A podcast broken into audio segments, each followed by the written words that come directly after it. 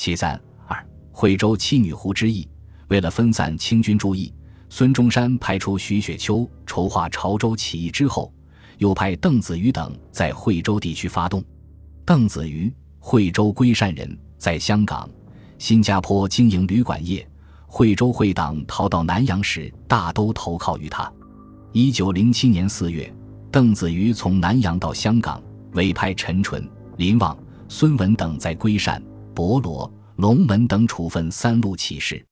六月二日，陈纯等在距惠州二十里的七女湖集中竖旗，劫夺清军防营枪械，击毙巡勇及水军巡船少便多人。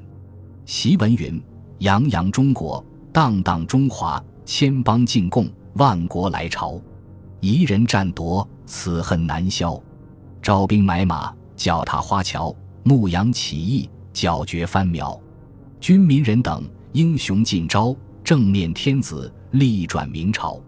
狭隘的种族主义和封建意识都突出地表现出来了。显然，这一支会党队伍还不曾受到同盟会多少革命思想的影响。五日。起义军进攻太尉，七日克阳村，八日至百塘，计划攻取博罗县城。各处会党纷纷响应，吓得归善、博罗的清朝官吏只能紧闭城门。义军来去飘忽，所向披靡，多次击败清军，如入无人之境。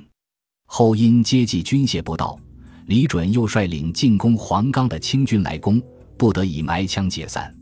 一支无后方的军队是不能持久作战的。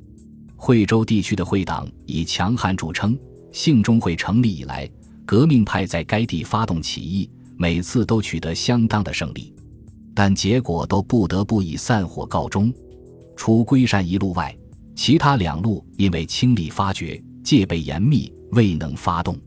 陈纯于失败后逃亡香港，转赴南洋。